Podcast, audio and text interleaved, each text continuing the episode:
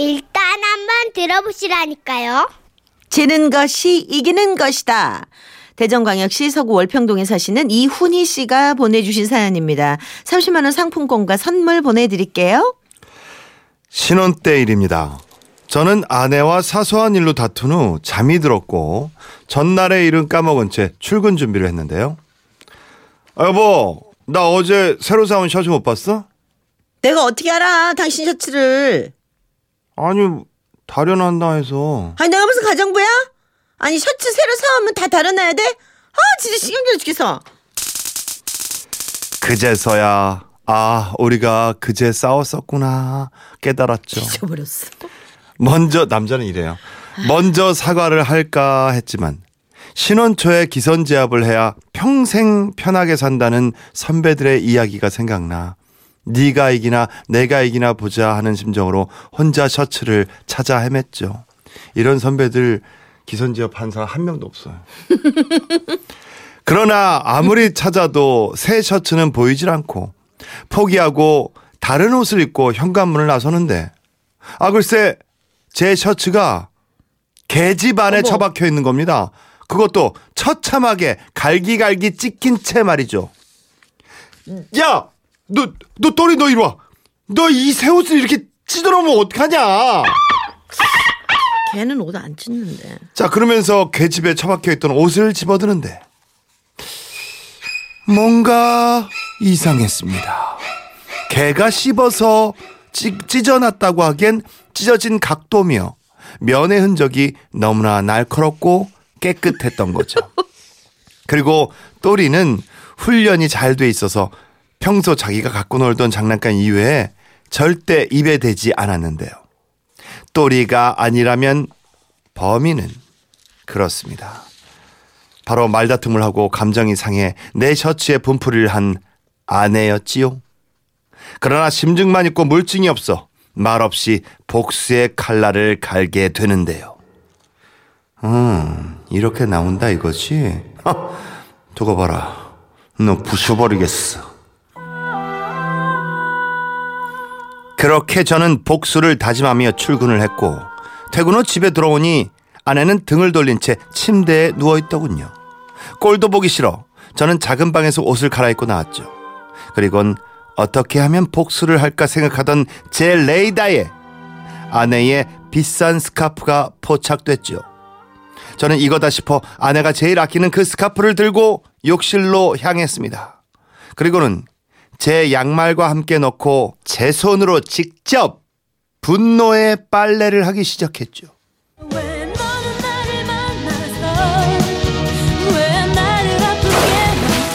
아프게 해내 셔츠를 찢어 갈겼다 이거지. 허, 어디 한번 당해봐라.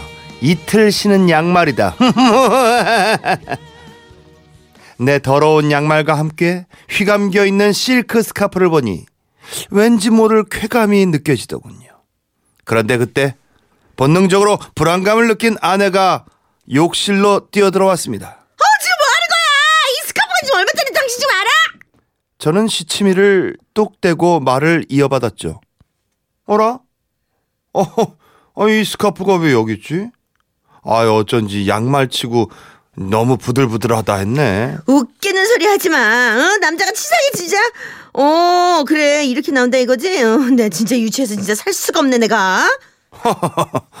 아이, 누가 할 소리를. 내가 말이야. 아침엔 말 안 했는데 내 셔츠 찢어서 또리 집에 집어넣은 거 당신이잖아. 생사람 잡지 마셔. 어? 내가 왜 그런 유치한 짓을 해? 내가 당신이야? 어? 내가 그런 몰상 몰상시킨 짓을 하기 내가 당신이냐고. 그렇게 아내와의 말다툼은 점점 커져만 갔고 더 이상 집에 있기 싫었던 저는 집을 나와 친구와 술을 한잔 했습니다. 그렇게 저는 기분이 안 좋은 상태로 술을 들이부었고 시간이 가는 줄도 모르고 마시다가 새벽 2시가 넘어서야 집에 돌아왔는데요. 응? 응? 이상하네. 이 맞는데 자, 다시 한번 정신 차리고 응? 1, 3, 5, 7, 9, 샵? 어? 어? 이상하게 아무리 비밀번호를 눌러도 문이 열리질 않는 겁니다. 취해서 번호를 잘못 눌렀나 생각하고 또다시 시도해도 문은 열리지 않았습니다. 그래서 저는 문을 두드리기 시작했죠. 여보! 여보! 문 열어! 여보! 야, 진짜, 여, 문이 안 열자! 그러나 문을 아무리 두드려도 아무런 인기척이 없었습니다. 순간 화가 난 저는 현관문을 발로 차기 시작했는데요. 바로 그때 아, 아저씨. 아, 술 드셨으면 조용히 들어가 주무셔. 시끄러 죽겠느냐. 나오라는 마누라는 안 나오고 앞집에 사는 아주머니가 나와서 화를 내고 들어가시는 아유, 겁니다. 못 상해서 진짜. 얼마나 창피하던지 그렇게 저는 한참 동안을 현관 앞에서 방황하다 그만 잠이 들어버렸는데요. 정신없이 잠을 자는데 누군가 저를 흔들어 깨우더군요. 순간 아내가 깨우는 건가 싶어 실눈을 떴는데 아이고, 이 양반, 이거 술 먹고 쫓겨났나 비네, 이거. 아저씨! 아저씨, 이런 데서 자면 입 돌아가요, 이게! 찜질방이라도 가! 예, 아저씨! 예! 새벽에 우유 배달을 하시던 아주머니였습니다. 저는 너무 창피한 나머지 벌떡 일어나 주섬주섬 가방을 챙겨 끌어안고는 아주머니가 사라질 때까지 서 있다가 계단에 쪼그리고 안- 앉았죠. 아, 진짜 이게 무슨 망신이야. 아, 치사한인가. 아니, 남편이 현관 앞에서 자는데 한 번 나와보지도 않아? 그래. 두고 보자, 이거요. 저는 이를 갈며 집 앞 사우나에서 씻은 뒤 그 옷을 그대로 입고 다시 출근을 했습니다. 그런데 생각하면 할수록 분해서 일이 손에 잡히질 않더군요. 늘 그랬듯이 말로 싸워봐야 어차피 승산이 없는 게임이고 언성을 높이고 싸우는 게 싫었던 저는 한 방에 아내를 KO시킬 계획을 세워야만 했죠. 그러나 딱히 좋은 방법이 생- 떠오르질 않았던 그때였습니다. 부서 사람들이 퇴근을 하면서 오늘 간만에 야근도 없는 금요일인데 한 잔 하느니 마느니 하는 소리가 들리더군요. 저는 이때다 싶어 외쳤죠. 어! 아, 저기! 우리 집에서 한잔 할까? 안 그래도 언제 집들이 한번 할라 했는데 오늘 뭐 하지 뭐 어? 가자고 다들 다들 우리 집으로 어? 그렇게 저는 천군만마가 아닌 술꾼 만마를 이끌고 아내를 공격하기 위해 집으로 돌진했죠. 그리고 현관문을 열고 들어섰을 때 그 어리둥절 당황스러워하는 표정이란 10년 묵은 채증이 내려가는 기분이더군요. 저는 당황한 아내에게 회심의 한 방을 날렸습니다. 아, 우리 여보, 당신이 우리 회사 사람들 밥 한 끼 해주고 싶다고 옛날부터 그랬잖아. 그래서 내가 오늘 데려왔지.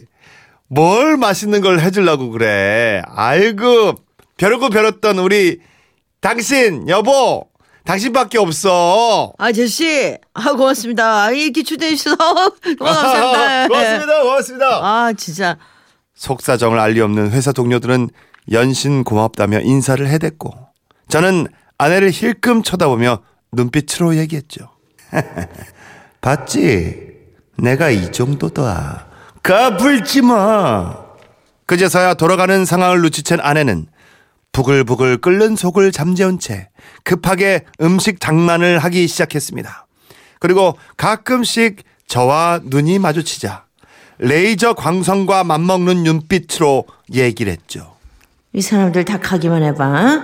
넌 죽었어. 저는 살짝 겁이 났지만 에라 모르겠다 싶었습니다. 그래서 아내가 귀찮을 정도로 심부름을 시켜댔죠. 아 여기 여보 여보 여기 소스 떨어졌네. 어? 아이고 술도 없다 여보 여기 앞접시 좀 좀 챙겨. 제가 한마디 한마디 할수록 아내의 눈빛은 분노로 가득 차 이글거렸습니다. 그러나 저는 되도록이면 아내와 눈을 마주치지 않았고 꿋꿋하게 이 일을 시키고 엄청난 설거지 거리를 만들어냈으며 엄청나게 늦은 시간까지 술을 마셔댔습니다. 그리고는 2차를 하겠다며 나와서는 그날 들어가면 죽을 것 같은 기분에 찜질방에 가서 잠을 잤습니다. 그래도 걱정이 돼 뒤척거리다가 아침이 밝았고 저는 씻는 둥 마는 둥 하고 집으로 돌아갔는데요. 현관문을 열고 집에 들어서자 어둠의 기운이 들이닥쳤습니다. 아내가 이민 가방을 싸놓고 검은 아우라를 풍기며 문 앞에 우두커니 서 있었던 거죠. 살짝 기가 눌렸지만 지금 꺾이면 평생 고생한다는 생각에 세게 나갔죠. 어, 뭐, 이 뭐야? 뭐야, 왜? 불만 있어? 그러자 아내가 무서울 정도로 차분하고 차갑게 한마디를 던지더군요. 불만 없어. 잘 살아. 그리고는 그 이민 가방을 끌고 나가버리는 겁니다.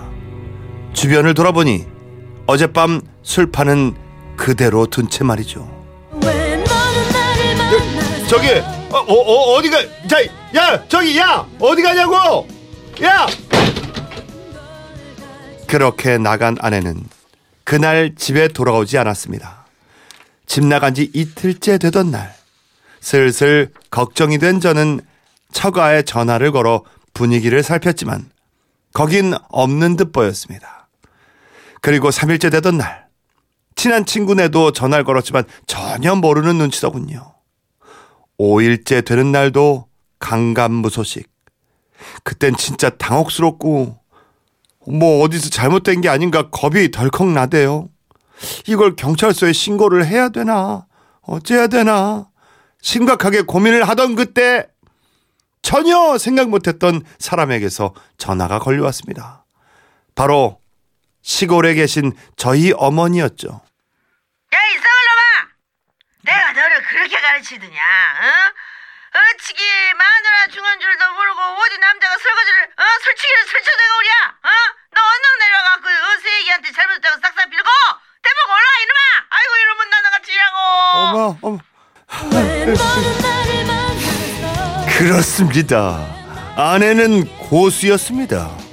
어머니가 계신 시골로 내려가 아무 일 없다는 듯이 밭일을 돕고는 닷새가 지나도록 집에 안 가냐는 물음에 그제서야 막 울면서 그간의 일을 시어머니께 고해 바친 것이지요. 그렇게 저는 아내에게 카운터 펀치를 맞고 KO패를 당했고 지금 이 순간까지 찍소리 못하고 잡혀 살고 있습니다. 자, 전국의 남성들에게 경고합니다. 결혼 초에 어설프게 기선 제압하겠다고 설치지 마십시오. 저처럼 됩니다. 그냥 져주는 것이 이기는 겁니다. 어, 그렇게 생각하면서 폼나게 가정의 평화를 지킵시다. 아, 너무 슬픈 사연이네요. 네, 굉장히 슬프게 읽으셨어요. 아프네. 그래서 예, 아, 이 정말 잘들 사세요. 못난 선배들이 꼭 기선제압 못하고 사는 선배들이 이런 걸 알려줘가지고 이렇게 네, 이 모양 그이 꼴로 기선제압이라는 게 필요가 없어요. 어차피 잡힐 거. 그럼요. 기선이 아니, 그리고 어디 잡고 잡히는 게 어딨어. 그게 잡았다고 편할 줄 알아? 네 잡았다고 편한 것 같아요, 여자가? 안 그래요. 그럴까요? 그렇지 않아요. 예. 속으로는 하도 옆에서도 자꾸 이러니까 그렇지. 이제 기선제압을 아예 하질 말고 살아보세요. 그냥 그냥 되는 대로 퉁퉁 주고받고 주고받고 하면서 그러다 보면 모르겠어요. 저는 그렇게 살아서 그런지 그냥 무슨 식이 나오더라고 우리만의. 제- 이 제가 뭐 외람된 말씀이지만 응. 모든 동물과 인간 생명체 있죠. 응, 기선제압 한다고. 웬만하면 서열 관계가 있답니다. 에이, 근데 부부 관계 부부는 무천인데요. 네. 예, 뭔 서열이 있어. 하여간 저 근데 이거는 답이 없어요. 네. 내식을 만들어야 돼. 맞습니다. 남의 얘기 듣지 맞습니다. 마세요. 예. 예. 내식을 만드십시오. 아유. 어.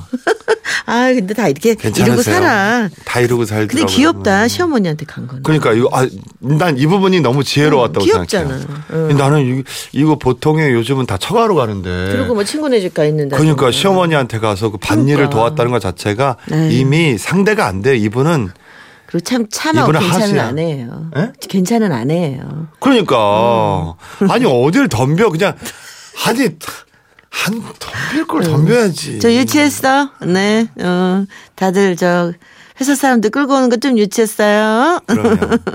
자, 사랑과 평화의 노래입니다. 장미.